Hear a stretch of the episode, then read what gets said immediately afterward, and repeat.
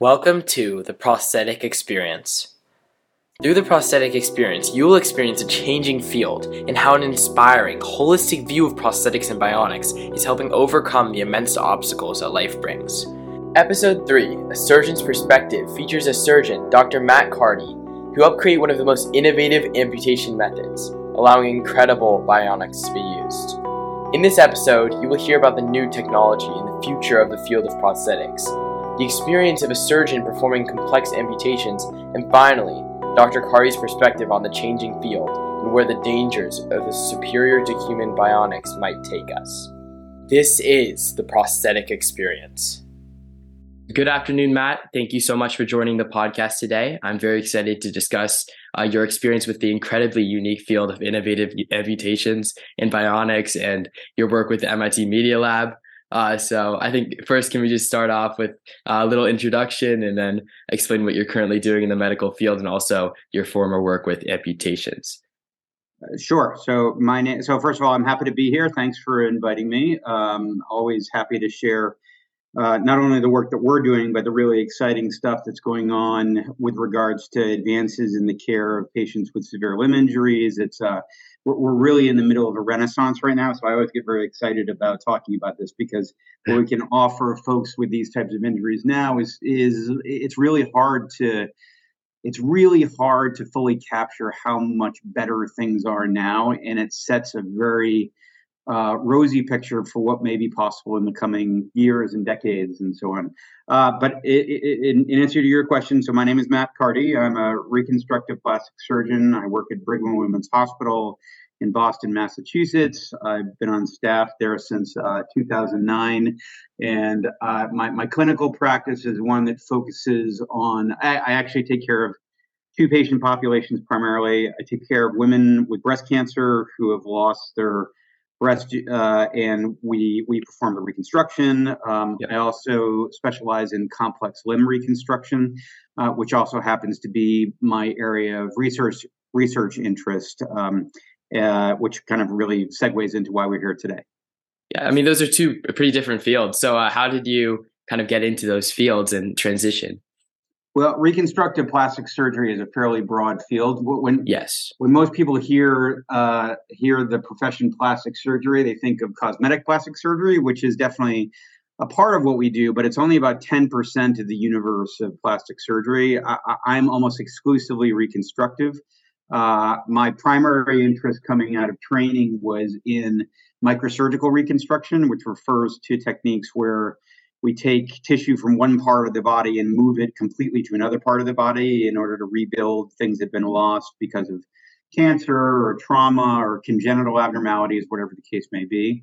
Um, uh, the initial phases of my uh, of my professional career were focused primarily on breast reconstruction, and then that, as I said, that remains about fifty percent, sixty percent of my practice.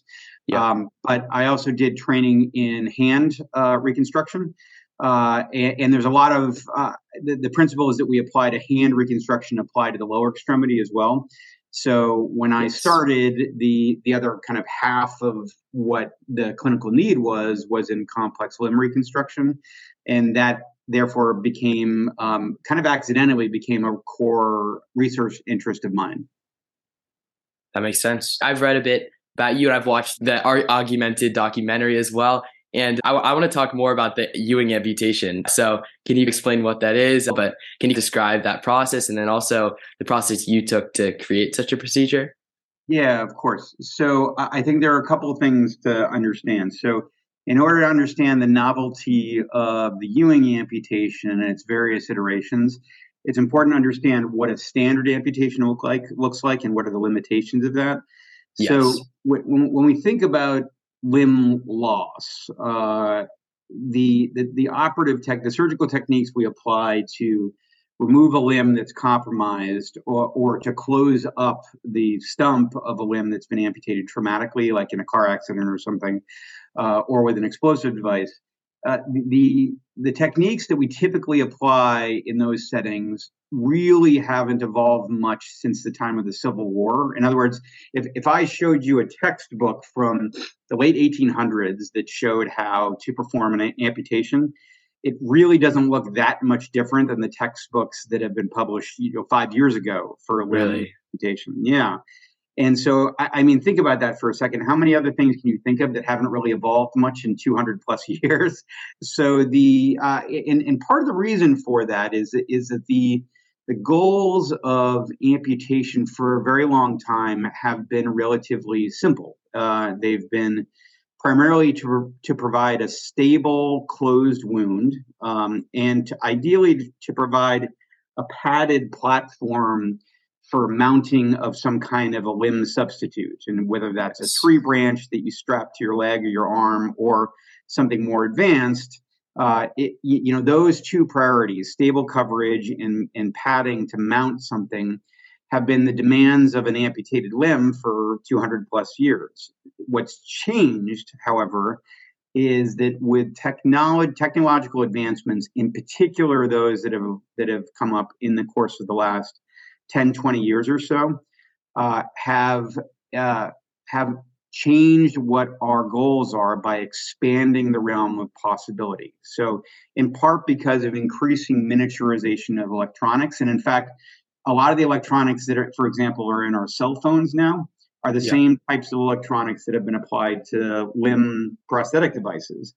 And so, in addition to a, um, in addition to providing closed wound, stable padding, now what what's demanded of a residual limb, which is a fancy way of saying a stump, yes. is something that provides an interface for prosthetic control something that provides some degree of sensory feedback, um, and something that ideally also provides what's referred to as proprioception, which is the sense of where your limb is in space. Uh, so I'm gonna I'm gonna explain that. so like so kind of like phantom limb, or is it a little different? Well, so so phantom limb is an, an aberrant form of proprioception. So what proprioception refers to is that when we when we move our limb in space. So so for example, if you you know I, will ask our listeners to do this right now in, in in the absence of visual aids, but if you kind of hold your arm up and you cock your wrist up. In other words, you extend your wrist upwards, like you're like you're swinging back, almost like with a te- with a tennis racket in your hand. Yes. You, when you do that, what you can feel is you can feel the muscles in the backside of your forearm contract and pull that wrist up into position. But if you pay attention to it, what you can also feel are the muscles on the other side of your forearm stretching. And what that that that's what's referred to as an agonist antagonist relationship. And what happens when we're doing that is that specialized fibers in those muscles uh, are triggered or activated and they actually transmit specific information back to our brain that tells us where our limb is in space. And and the, the relevance of that is that it is it enables us to have a sense of where our limb is without having to look at it this is why yes. we can walk without having to look at our feet all the time. It's why we can dance. It's why we can do all these amazing things with our hands and so on. But when somebody undergoes a standard amputation, that normal dynamic interactivity of muscles, that is lost. That relationship is severed. And yes. these muscles are allowed to basically scar in to their need. Basically, they're allowed to scar in in place and you know, when somebody who has a transradial amputation, in other words, an amputation above the level of the wrist, when they think about moving their wrist, which is no longer there, they're able to contract those muscles still, but they can't stretch the muscles at the same time. And that yes. leads to a decoupling of the normal relationships that exist. And and what happens is, is that leads to an aberrant sense of the limb in space. So phantom sensation ref- what you had just raised, phantom sensation refers to the sense of still having a limb when it's no longer there. Like phantom limb sensation by itself is not a bad thing. Like feeling as though the limb is still there, that's not a bad yes. thing. What is a bad thing, however, is when that becomes painful, and that's referred to as phantom limb pain, um, because that is essentially that is a pain that you can't treat. The limb you're you're experiencing the, the pain in a limb that's no longer there. It's like an itch you can't scratch. Um, and it can also be accompanied with an aberrant sense of where the limb is. In other words, the patient feels like their foot or their hand is floating in space somewhere else, or it's scrunched up, or wh- whatever the case may be. So, so all of this is a very long way of saying that that normal or standard approaches to amputation don't permit these additional functional uh, possibilities, and yes. that so that segues to the Ewing amputation. So what what the Ewing amputation incorporates is a surgical construct that's referred to as an agonist antagonist myoneural interface. So easiest way to think about this is that at the time of amputation, we couple muscles that whose relationships are normally severed and we create almost like miniature pulley systems within the limb that emulate the function of an intact limb but that limb is no longer that joint is no longer there so the yes. two muscles for example that allow you to raise your wrist or flex your wrist we pair those in a miniature pulley in the setting of a of an upper extremity amputation for example such that when a patient with that level of amputation activates those muscles, they experience the normal agonist antagonist relationship, that contracture of one side and stretch of the other, that makes their brain think that that, that joint is still there, that's still in place. Yes. And, and that has several that has several implications. Um, one is that when we when we conceive this idea, and I'll and I'll come back to the conception phase of this in a, in a moment, but when we conceive this idea, um, what we hoped at a minimum is that patients would experience a preserved or restored sense of a limb being in in space where it's supposed to be. Um, in other words, they would they would experience a sense of phantom limb sensation that accurately approximates where their limb used to be, and, and that they would experience their phantom as being like a ghost limb that's in space where it where it, where it should be. Yeah, so it like uh, it leverages the feeling that they already have um, of that limb. Well, what it, leverages is is well that limb is no longer there, but what it does is that it, it restores the natural neural pathways place in an uninjured limb. So so we're we're we're basically taking yes. the body's normal uh, infrastructure and peripheral nerve. Uh, we're, we're re-engineering the peripheral nerve system to to recapitulate normal pathways that are no longer present. So that we're kind of tricking the brain into thinking that the limb is still there um, by using all the normal biological tools that we have in an intact limb, but just reconfiguring them in, an, in a modified setting. Um, That's incredible and, and so so the idea behind this is that it was that what we had hoped to achieve was not only a restored sense of proprioception but also ideally a much a much improved pain profile for patients who have amputation yes.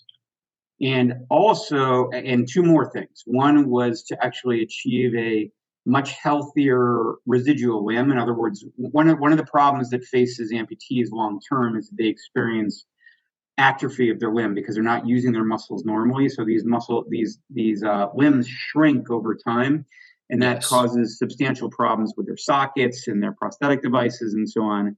So one of the ideas behind the AAMI as well, which is the acronym for agonist antagonist myoneural interface, we call it an AAMI now. Um, so one of the ideas behind AAMIs is that we hope that they may actually help preserve the volume of limbs and amputees for a much longer period of time and, and, and last is that if we are able to couple these modified ampu- amputation limbs with adapted technology that we would be able to achieve function that was you know you know heretofore on you know only dreamed of. Uh, yes. and so we were merging technology with with surgical innovation. Um, and and so th- those were the four things that we hope to achieve with this. Um, in, in, terms of your question about how we conceive this, I, I, I, um, so actually this this is very important to understand. Our you know these days with innovation, innovation never comes as the brainchild of any one single individual, and, and yes.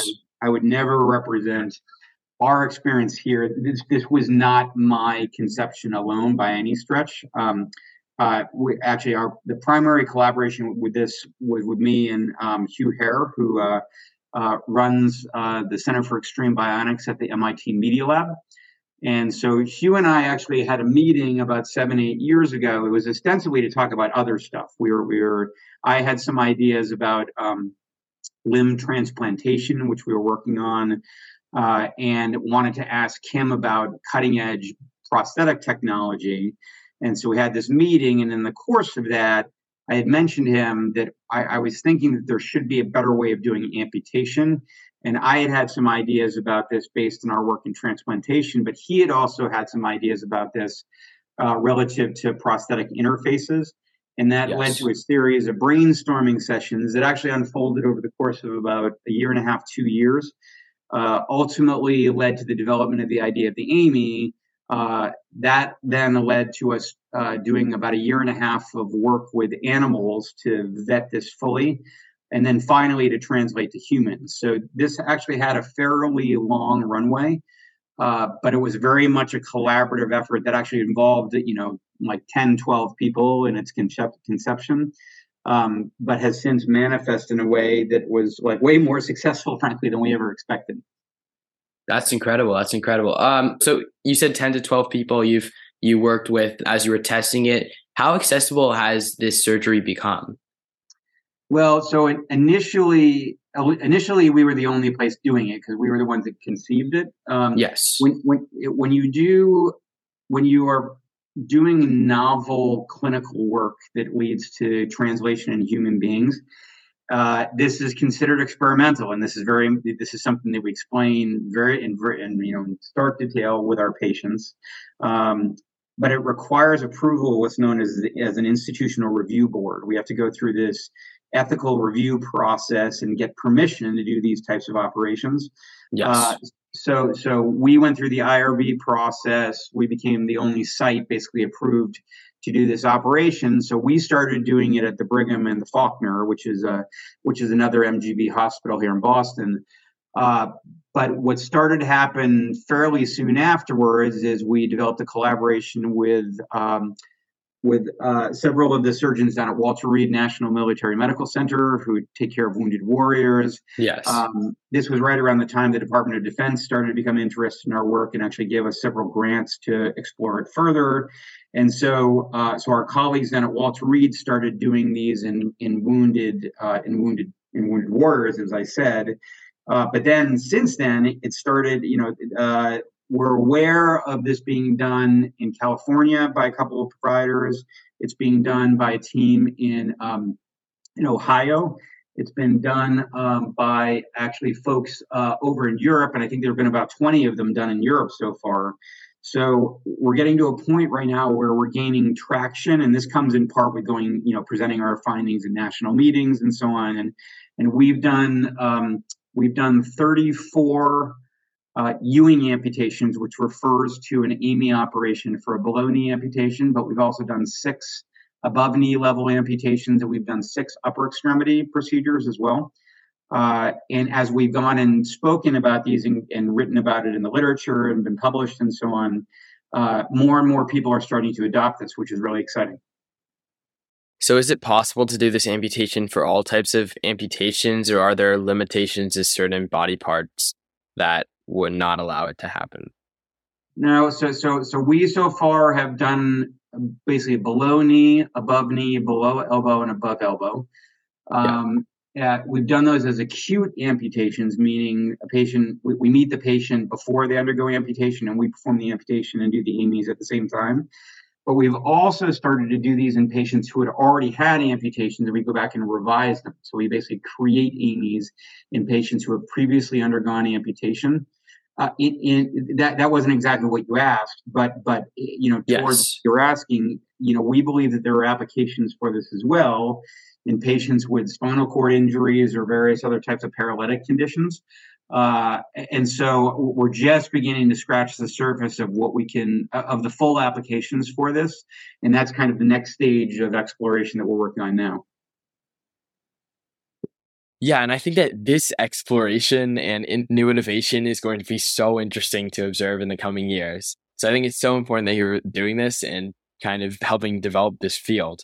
So, um, and now I'm going to segue into talking about your documentary, Augmented, where you were featured in it discussing the Ewing amputation.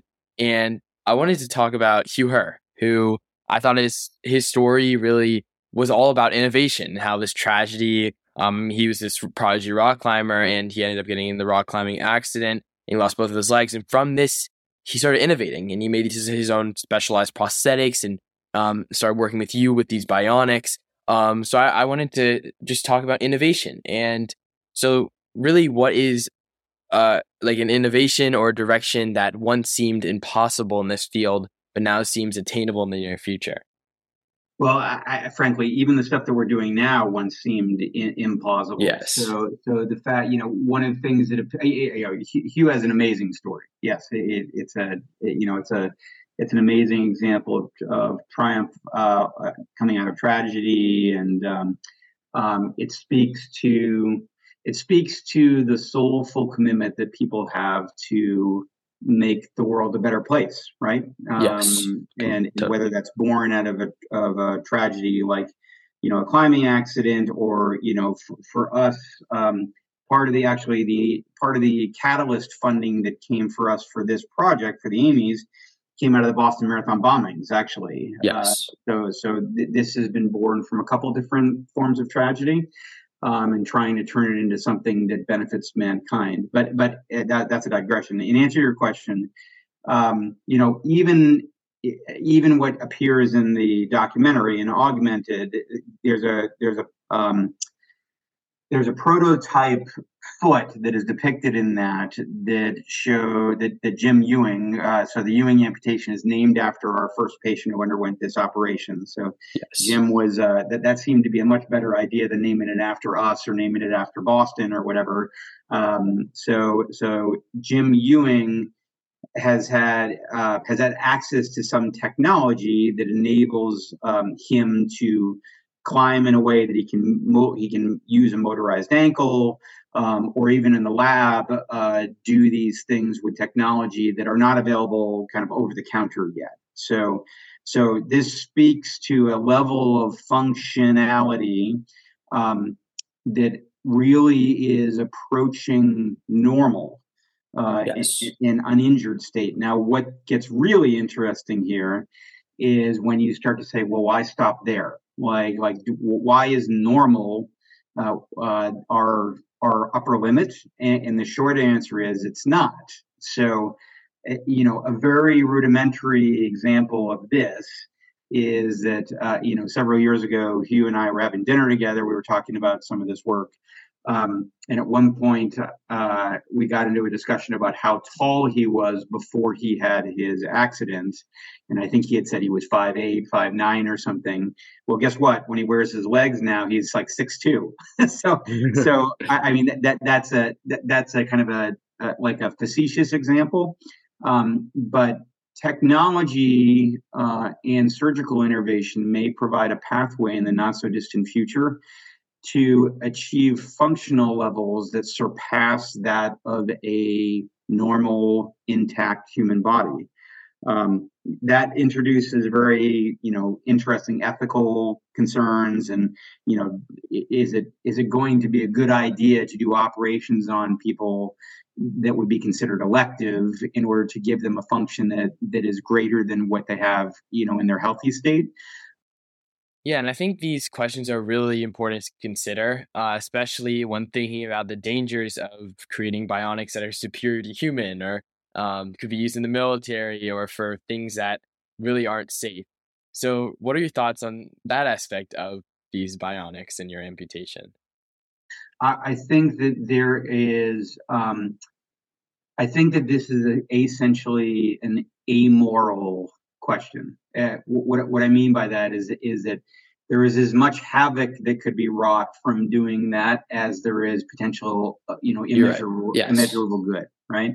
So so imagine, you know, we could give somebody uh, I don't know, at, you know, the ability to control a device that has seven, like 17 fingers, and they could create, they could create the most amazing music that we've ever heard, right? The more yes. beautiful than we've ever imagined uh, like is is that a boon to society? Yeah like maybe. Uh, could we create the function of you know so a silly example but something that hugh mentioned in one of his ted talks is you, you know would we have the ability to give to, to make it so people could fly? Could we give people wings right? Is, is that a possibility?